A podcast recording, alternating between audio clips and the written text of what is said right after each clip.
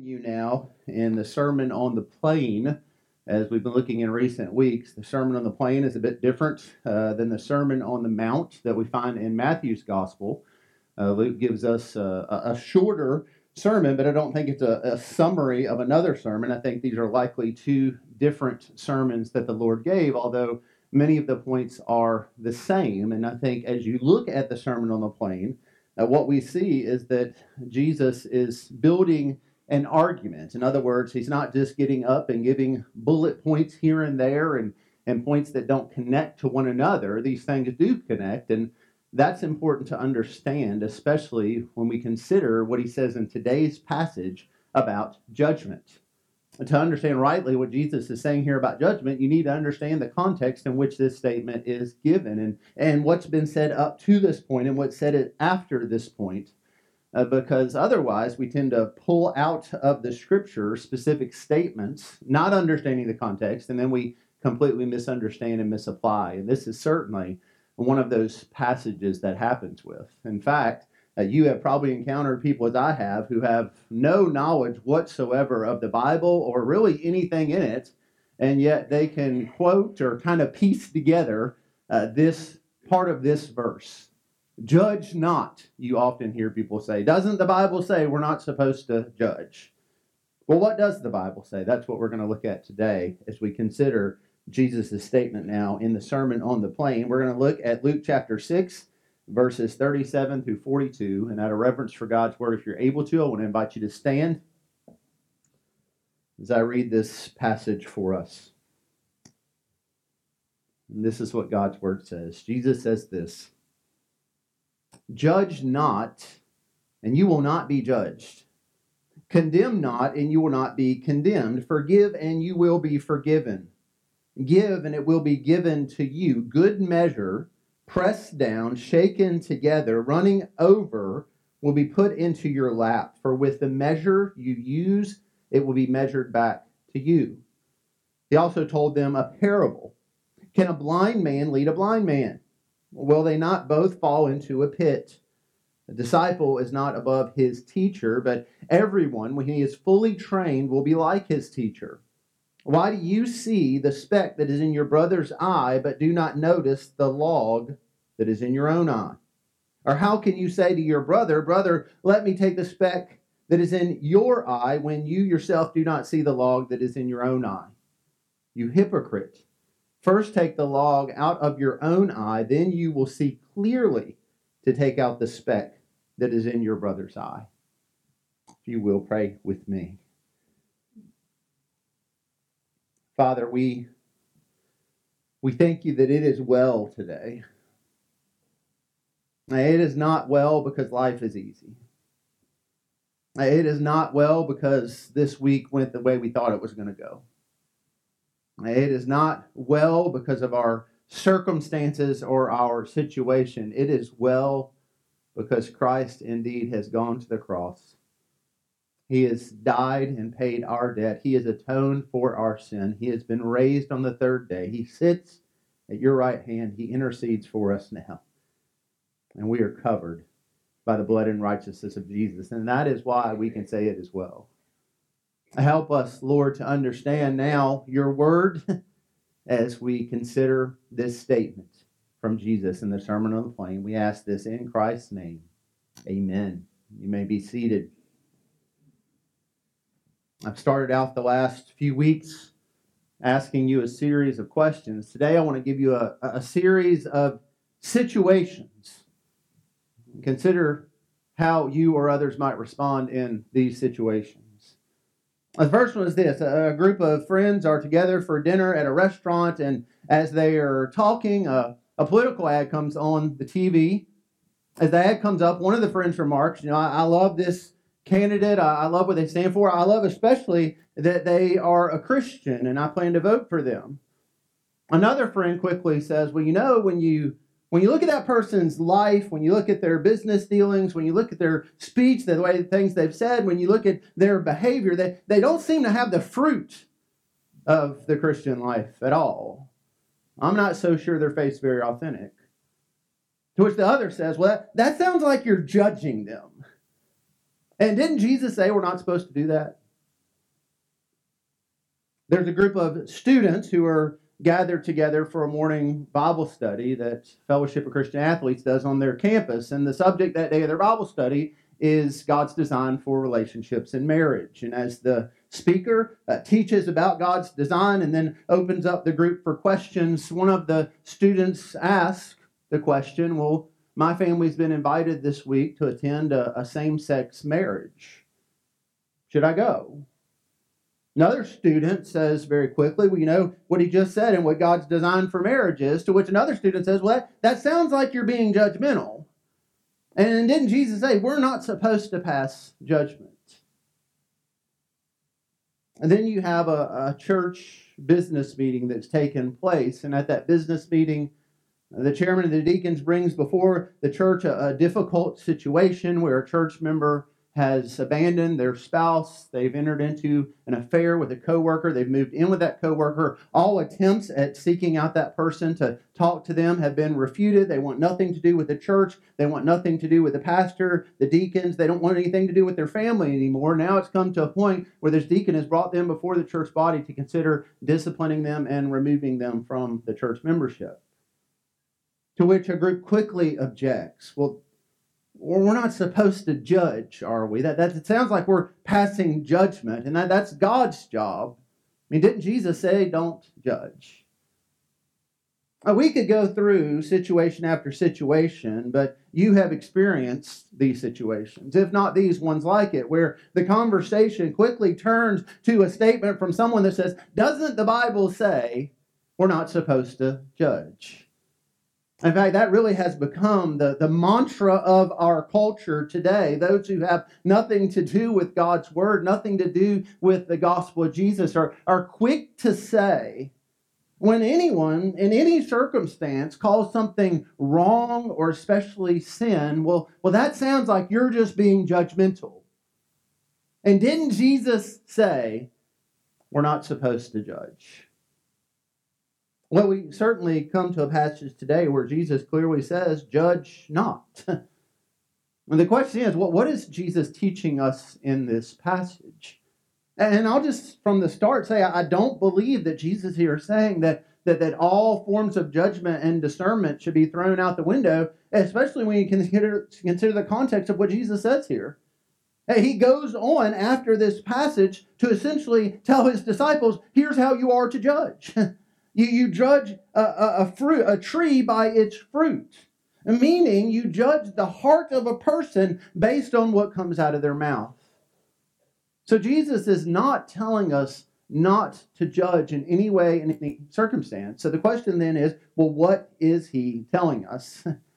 And that's what we're going to consider as we walk through this passage today. And I've broken it down to, to five things that I think Jesus is commending us to do in this sermon on the plain. We'll begin with the first one there in your outline, which is this I believe Jesus is teaching his disciples to be slow to condemn.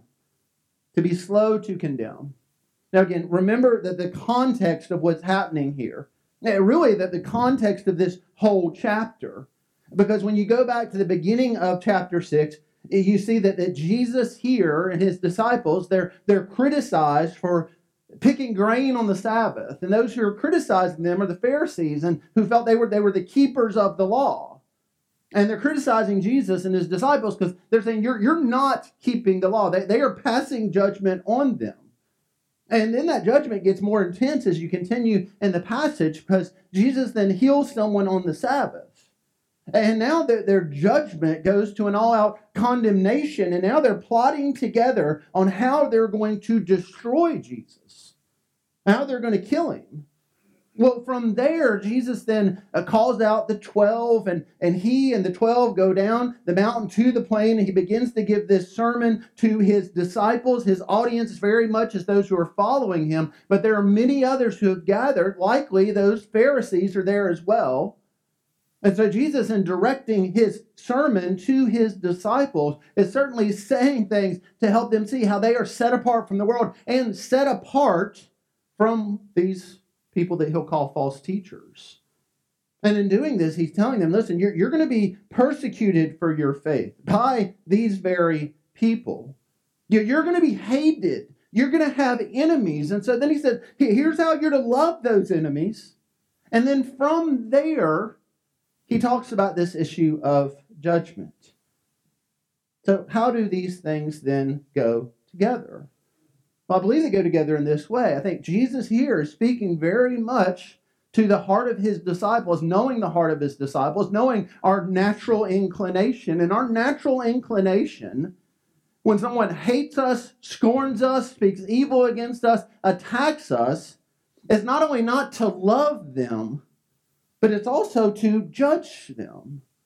In other words, when someone is judgmental towards us, and when they are condemning us, when they are calling us out and passing judgment on us, our tendency then is to turn around and do that very same thing to them, sometimes more intensely. You see it all the time, just in our conversations with one another. I mean, you see this in marriage relationships.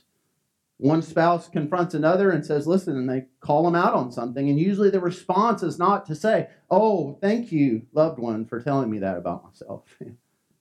thank you for pointing out that sin in my life. Now, our response is usually to be defensive and to say, Oh, yeah, well, you tell me I did this. Let me tell you all the things you did. I mean, that's our response to one another. Our natural response when confronted in authentic, genuine sin is usually not one of humility and repentance. So often, our natural response is one of defensiveness and covering up and passing judgment.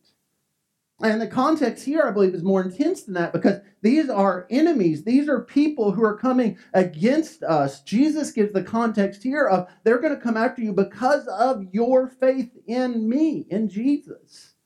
You're going to be falsely accused. So this isn't the disciples are called out in sin and here's how they respond. these are enemies. And Jesus says, I'm calling you to love them and, and I'm calling you not to immediately pass a full and final judgment on them. You know, when the scripture talks about judgment, there's a couple of types of judgment. One is that the full and final judgment that comes from God, and that is for God alone. God is the supreme judge. God is the one who rightly will, in the end, judge all things, condemn all sin, and his wrath will rain on those who have rebelled against him, who are not covered in the righteousness of Jesus. He is the judge. We are not. That's why the scripture calls us. Vengeance is mine, says the Lord. We, we are to trust the Lord for that full and final judgment. That's not ours to give. And yet, at the same time, we are called to use good judgment, to use discernment, to, to point out wrong and error in sin, to judge a tree by its fruit. Well, we'll get to that towards the end of this passage, but for now, we need to understand Jesus here in saying, judge not. I believe he's going straight to the issue of the natural inclination of our heart. These things happen to us what we're not going to love, what we're going to judge. What does he say? You need to love and not judge and not condemn. Jesus continues then to talk about forgiveness, which brings us to that second point there. We are to be quick to forgive. So rather than being quick to judge, which is our inclination, and being slow to forgive, Jesus turns this upside down. Be, be slow to judge. Take a moment here and, and be quicker to run to forgiveness. Again, he, he's talking here, I believe, to the heart. Rather than being a judgmental person, Jesus says, be a forgiving person. Again, this, this is not our natural response to others. And yet, this is what we're called to do. One commentator said it this way said, a, a forgiving person is one who, out of a profound sense of being personally forgiven a great debt by God is quick to ask forgiveness from another who repudiates anger and bitterness and a desire for revenge, to initiate a loving approach to whoever may have hurt him or her, and who offers to freely forgive and forget the injury caused with the hope that reconciliation may be achieved. And then notice that statement with the hope that reconciliation may be achieved. You might hear that and say, well, if you forgive and you forget, then, then you're reconciled, right? Not necessarily. You see, there, there are multiple aspects of forgiveness. What Jesus is calling us to here is to be ready to forgive, to be quick to forgive. But that reconciliation with another person is contingent on them repenting. So we can be willing to forgive, quick to forgive, everything in our power to forgive. But if a person never acknowledges their sin or repents of that sin, then, then we're never going to have reconciliation. And we see a picture of this in the gospel. We see Jesus on the cross crying out to the Father, What? Father, forgive them. And yet, them, that these lawless men who crucify our Lord, that they don't experience the forgiveness of God in that moment that Jesus says, Forgive them. Now, Jesus goes to the cross. He atones for sin. He, he makes forgiveness possible and available. But it's not until we see things like in, in Acts chapter 2, where Peter is preaching at Pentecost, and he says to this group, You lawless men, you crucified Jesus. And these same people who were saying, Crucify him, crucify him, now are broken and brought into a point of repentance. And you remember what they asked Peter? What, what do we need to do? And Peter says, You need to repent, every one of you, and be baptized for forgiveness of your sins. That that is when reconciliation happens. When, when they repent, when they confess Christ as Lord, then they are brought into a right relationship with God. That, that is the gospel. Jesus on the cross doesn't just say, Father, forgive them, then, okay, everybody's good. No, the gospel calls for us to confess Christ as Lord, to turn from our sin, to trust in Jesus. And so, how does that relate to this passage? I think it relates in this way. Jesus is saying, rather than being so quick and so judgmental, you, you've been called out as disciples, called out from the world. That's how the world's going to respond. You're to react very differently. Rather than just passing that judgment, you need to forgive as you've been forgiven. But in order for us to really be reconciled to one another, that that requires repentance. And some of you, you're experiencing this right now. You've got a difficult situation, difficult relationship. You're struggling with what, what's my role here? What do I need to do? And I believe the call of Christ here is you need to be slow to condemn and you need to be quick to forgive. You need to hold that forgiveness out. You need to do everything in your power to forgive. But but you can't make a person repent. And until they repent, until they turn from their sin, then you're never going to be in a right relationship with them. And God's not calling you to fake it in that moment, because I think that belittles this a bit. He's calling us to speak the truth in love. And that love we see here is offering that forgiveness. So, Jesus, I believe you're saying, be slow to condemn, be quick to forgive. And then, point three, be ready to give. Notice what he says in verse 38. He makes this statement and then he says, Give and it will be given to you. Good measure, pressed down, shaken together, running over, will be put in your lap. For with the measure that you use, it will be measured back to you. So Jesus here is giving a, a very common picture that his disciples would have experienced of what takes place in the marketplace when you go to buy something like grain. So you would go in the market to buy grain. You would bring with you some type of container. It might be a, a, large container, a small one, but these were, were measures that people use. So you use this measured container and you would go to this merchant and they would put the grain in the container. Now they could give you a good measure or a bad measure. Now I'm just going to assume most of you haven't experienced first century marketplace grain exchanges but you've probably bought soft serve ice cream.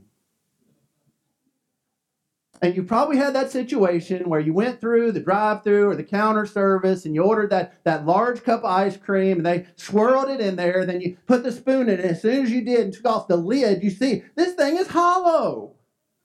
You feel like you've been robbed. They like swirled it around the outside and there's nothing in the middle.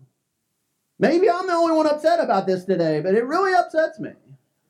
That's a bad measure. You know what a good measure is? Self serve.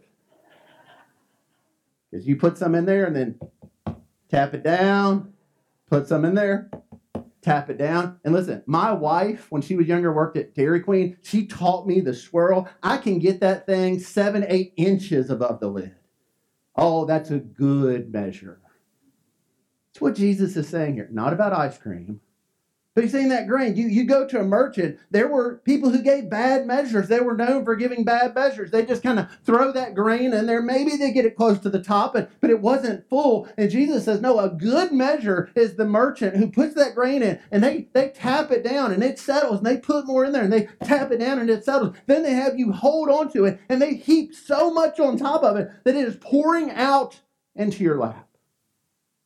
Now, you don't ever to have to have bought soft starter ice cream or grain in the market to understand what Jesus is saying here. He's saying that is how we are to give in a way that is generous and benevolent and overflowing. I mean, remember the context here. Love your enemies. Treat others the way you want to be treated. Jesus says this is what we all want. We want a good measure. So we need to give that good measure. Well, what do we need to give? Well, I think we can apply this to so many things, but specifically in the context, I think he's directly talking about the forgiveness he just talked about. He's not saying give judgment that way, he's saying give forgiveness that way. Remember, the world operates by keeping score. he's pointed this out. You, you just love those who love you. That's what the world does. The world has a tally. You, you've done this for me, I'll do this for you. We've been called out of that system. So, so we don't operate in a forgiveness system where we're keeping score. Well, you forgave me, so I'll forgive you, but you didn't forgive me, so I'm not going to forgive you. No, we are to forgive out as we have been given. And God's forgiveness of us is what it is generous and gracious and overflowing. He heaps it on us. His grace is so much greater than our sin.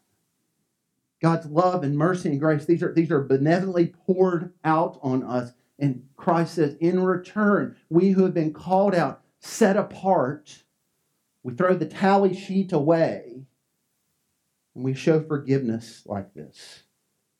You know, there's other things here. Before he, had talked about give to everyone who begs of you. Your enemies are in need, you, you help them out. How do we do that? Generously and graciously. Not by saying, well, you've wronged me, you have attacked me, so I'll, I'll just I'll give you a little bit here. No, we, we give graciously in all ways because Jesus has set us apart. So be slow to condemn, be quick to forgive, be ready to give. And then four, be aware of your own sin. Here's where I think Jesus kind of comes full circle back to that first statement about judgment, because now, now he's going to help us to see here is how we are to rightly judge. We, we begin with looking to our own sin. Notice here, Jesus gives a parable. And in this parable, Luke tells us he gives the picture of a blind man leading a blind man. now, again, you, you, don't have to experience uh, visual impairment to understand what Jesus is saying here, and especially in this context, it would have made a lot of sense to his audience. People would would store things by digging pits so, so they weren't going and, and renting a storage unit. They weren't buying more of these big containers at Lowe's. They, they would dig a pit. They would store grain in the pit. They would dig a pit and have a cistern. They would store water in the cistern. And so these pits could be dangerous because, of course, if they weren't covered and you didn't know where they were, you literally could fall into a pit. This especially would be dangerous if you couldn't see anything. And so Jesus here is saying a, a blind person needs a guide. Blind people need guides today. We understand this. But it's absurd for a blind person to get another blind person to be their guide. That they're both going to fall into the pit. When Jesus shares in parables, he, he gives rather extreme situations, not necessarily, well, I saw this blind person leading a blind person the other day. It's isn't something he necessarily saw. He's saying that this is how extreme this is so that you might understand the point that's being made here. So, can a blind person lead a blind person? Everybody would say, no. of course, they would both fall into the pit. What does that have to do with any of this, Jesus? Well, he explains it. He then says, A disciple is not above his teacher, but everyone, when he is fully trained, will be like his teacher. Now, it helps here to understand that at times Jesus will refer to the Pharisees, who, again, likely are there. We've already seen them passing judgment on Jesus and his disciples. We've already seen them plotting together on how they're going to destroy Jesus. They're probably part of this great crowd. Jesus is preaching to his disciples, but I believe he's, he's preaching to them and saying, listen, this, this is what they're like. He refers to them at times as blind guides. And so when he's talking about blind guides, I think that's who he's talking about here when he says blind people. He's saying, listen, those blind guides can't lead anybody because they're blind to the truth. They're, they're certainly blind to what Jesus is saying here. Don't have a judgmental heart, have a forgiving heart. And yet, what do we see in them? They had a judgmental heart and not a forgiving heart. They have already passed judgment on Jesus and they have condemned him. And Jesus is saying, if that's your teacher, if that's your guide, then that's exactly what you're going to do. You're not going to rise above their false understandings and their false teachings because a student learns from their teacher. You're only going to learn from them the wrong thing. You're not going to learn what I'm teaching you here. And what Jesus was teaching them here is that they needed to, to judge themselves before they could rightly judge others. They needed to discern their own sin before they could discern the sin of others. This is not what the Pharisees were teaching. That's why Jesus said you, you can't follow a blind guide. You, you'll just do what your teacher says. Rather, notice what he says, verse 41. Why do you see the speck that is in your brother's eye, but you do not notice the log in your own eye?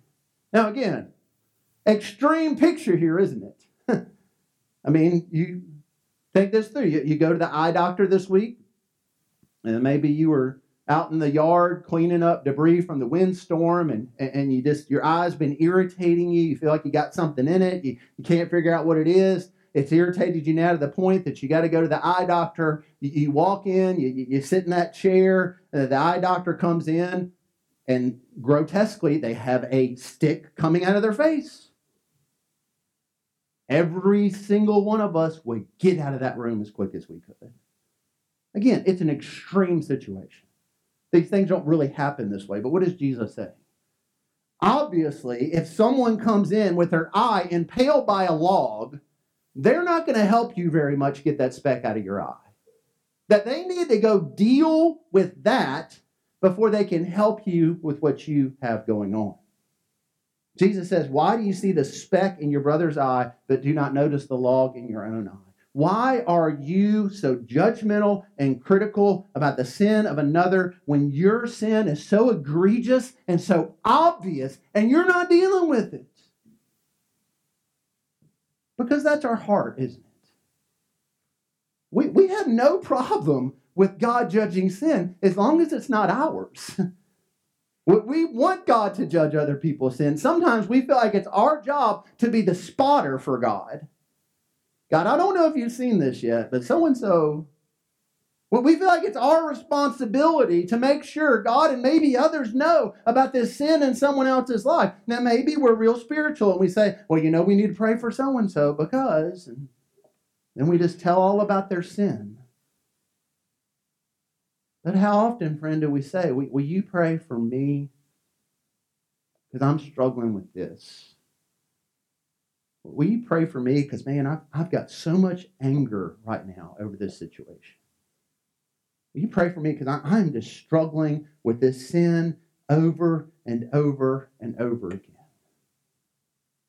Yeah, Jesus here is calling his disciples, is calling us who follow Jesus today to, to be aware first and foremost of the sin in our life. Then we can rightly deal with the sin of another. Now, I don't believe Jesus is saying here, until you are perfect and righteous and don't sin, then you have no right to ever talk to anyone else. No, I think he's saying the way we approach sin needs to be one of humility, where first and foremost, We go before the Lord, we, we confess, we repent, we acknowledge we, we are dealing with the sin in our life, which we will have sin in our life, so that we then can rightly go and speak the truth in love to another. So, so how do we deal with that sin in our life so that we can deal with sin in another's life? Well, God gives us instruction. 1 John 1 9. If we confess our sins, he is faithful and just to forgive us our sins and to cleanse us from all unrighteousness. So, so what we need to do is we need to confess. What are we doing when we confess? We, we are acknowledging, we are agreeing, we are going before the Lord and saying, This is sin in my life. I was wrong. How do we know what sin? How do we know when we're wrong? We open up God's word, which is the mirror. We look into it and we see immediately the truth and the righteousness of God, which then exposes the sin in our life. The light shines in the darkness and exposes that darkness. Sometimes we need others to do that. We see that with, with David and Nathan. Nathan goes to David and he speaks to him the truth so that he might see the sin in his own life, which he's completely ignorant to at first. Until Nathan very clearly says, This is you, you have sinned. And then he's broken and he's repentant. We start by acknowledging, agreeing, confessing, dealing with sin in our life, so that then, point five, we can be honest about the sin of others. Verse 42, Jesus says, You hypocrite. First, take the log out of your eye, this obvious sin you're not dealing with. Then you can see clearly to take the speck out of your brother's eye. So rather than being so quick to run to judgment and condemnation, we are to be forgiving. We are to give in this gracious measure that forgiveness. We are to deal with this log in our eye, the sin in our eye, so that then we can go and we can be honest about a person's sin. And I choose that word intentionally. We need to be honest with people about their sin. Because so, friends, so often our temptation is not to be honest with people. And I think it all comes out of maybe a misunderstanding of this passage, maybe just a, a fear on our part. But when we sit down with a brother or sister who is in obvious, egregious sin, and we just kind of candy coat over it, we're not being gracious. We're being liars. We're not being honest with them. I mean, imagine going to that eye doctor and, and you're blind as a bat. And rather than just telling you you're blind, eye doctor said, "Well, yeah, you're good, you're fine." And then they've got like an eight foot E on the wall, and you're like, I don't know, Q? Sure, pass. You're good. And then you go out and you get in a car and you run over everybody because you can't see a thing. Is that eye doctor doing their job? No. Are, are they being loving to you by not telling you You've got this enormous sight issue? No. And yet, that is our world today, isn't it? And sadly, that's the church today.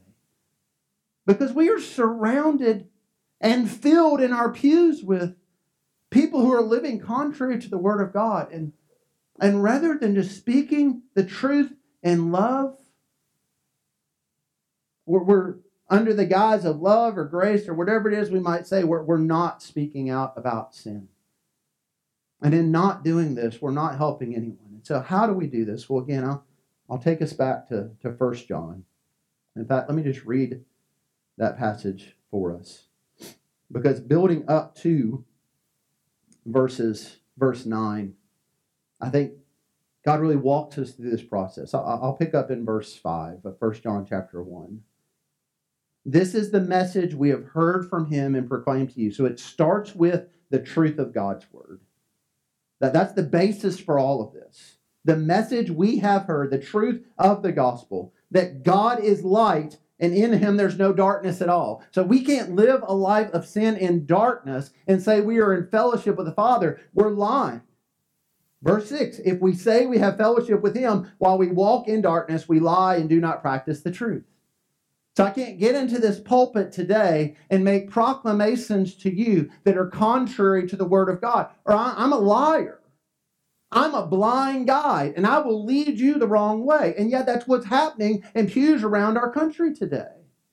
Blind guides aren't going to produce seeing people. We say we have fellowship with Him while we walk in the darkness, we lie and don't practice the truth. But if we walk in the light as He is in the light, we have fellowship with one another, and the blood of Jesus, His Son, cleanses us from all sin. How do we get to the cleansing work of the gospel? We need to be honest about sin. We need to speak the truth of God's word. Then we can have fellowship with one another. Then we can be cleansed. But if we say we have no sin, we deceive ourselves and the truth is not in us. so we're not going to a brother or sister and saying, listen, I've removed all specks. I am perfectly righteous. Now let me help you. No. No, we go as another sinner who's been saved by the grace of God. We know that we have sin. But verse 9, again, if we confess our sin, he's faithful and just to forgive us our sins and to cleanse us from all unrighteousness. But if we say we've not sinned, we make him a liar and his word's not in us. So, so we walk around and we call things that are sin in our life something other than sin in our life, we're, we're liars. So, so you, you pull all this together, and, and here's the question for us that this morning in response to God's word? Are, are you slow to condemn? Or is God convicting you this morning of a, a judgmental heart? Are you quick to offer forgiveness, to just, just heap it up on people, overwhelmingly to give forgiveness? Or are you holding on this morning to some, some bitterness, some anger, some issues with another in your heart that are keeping you from offering that forgiveness? Are you dealing with your own sin? Are you aware of it? Are you getting into God's Word? Are you opening it up? When, when this is a practical way to think about this. When's the last time you opened up God's Word and through opening up God's Word, you were brought to a point of repentance? When when's the last time there was something in your life and you just weren't real clear on it, not aware of it, nobody was calling you out on it, but you opened up the Word of God and immediately you, you felt conviction through the Holy Spirit because the light was shining into the darkness. That, that's a good indication that, that you're aware of your sin and that that work is taking place. And then are you being honest with others about their sin? When's the last time you sat down with a brother, a sister in the faith, somebody, somebody in your own household, your family, a friend, another believer, and, and lovingly, graciously said, Listen, I maybe I've misunderstood this, but this is this is what it appears to be. And, and I'm here to help you, to encourage you, to pray for you. And you spoke the truth about sin in their life. If you find in any of those questions as you're processing them now that you've fallen short of what God's called us to do in the Sermon on the Plain, then then we give opportunities each and every Lord's Day to, to respond to the Word of God, to confess, to repent, to go before the Father and pray in response to His Word. So we're going to do that right now together. I want to invite you to, to stand together as we now mm-hmm. respond together to God's Word.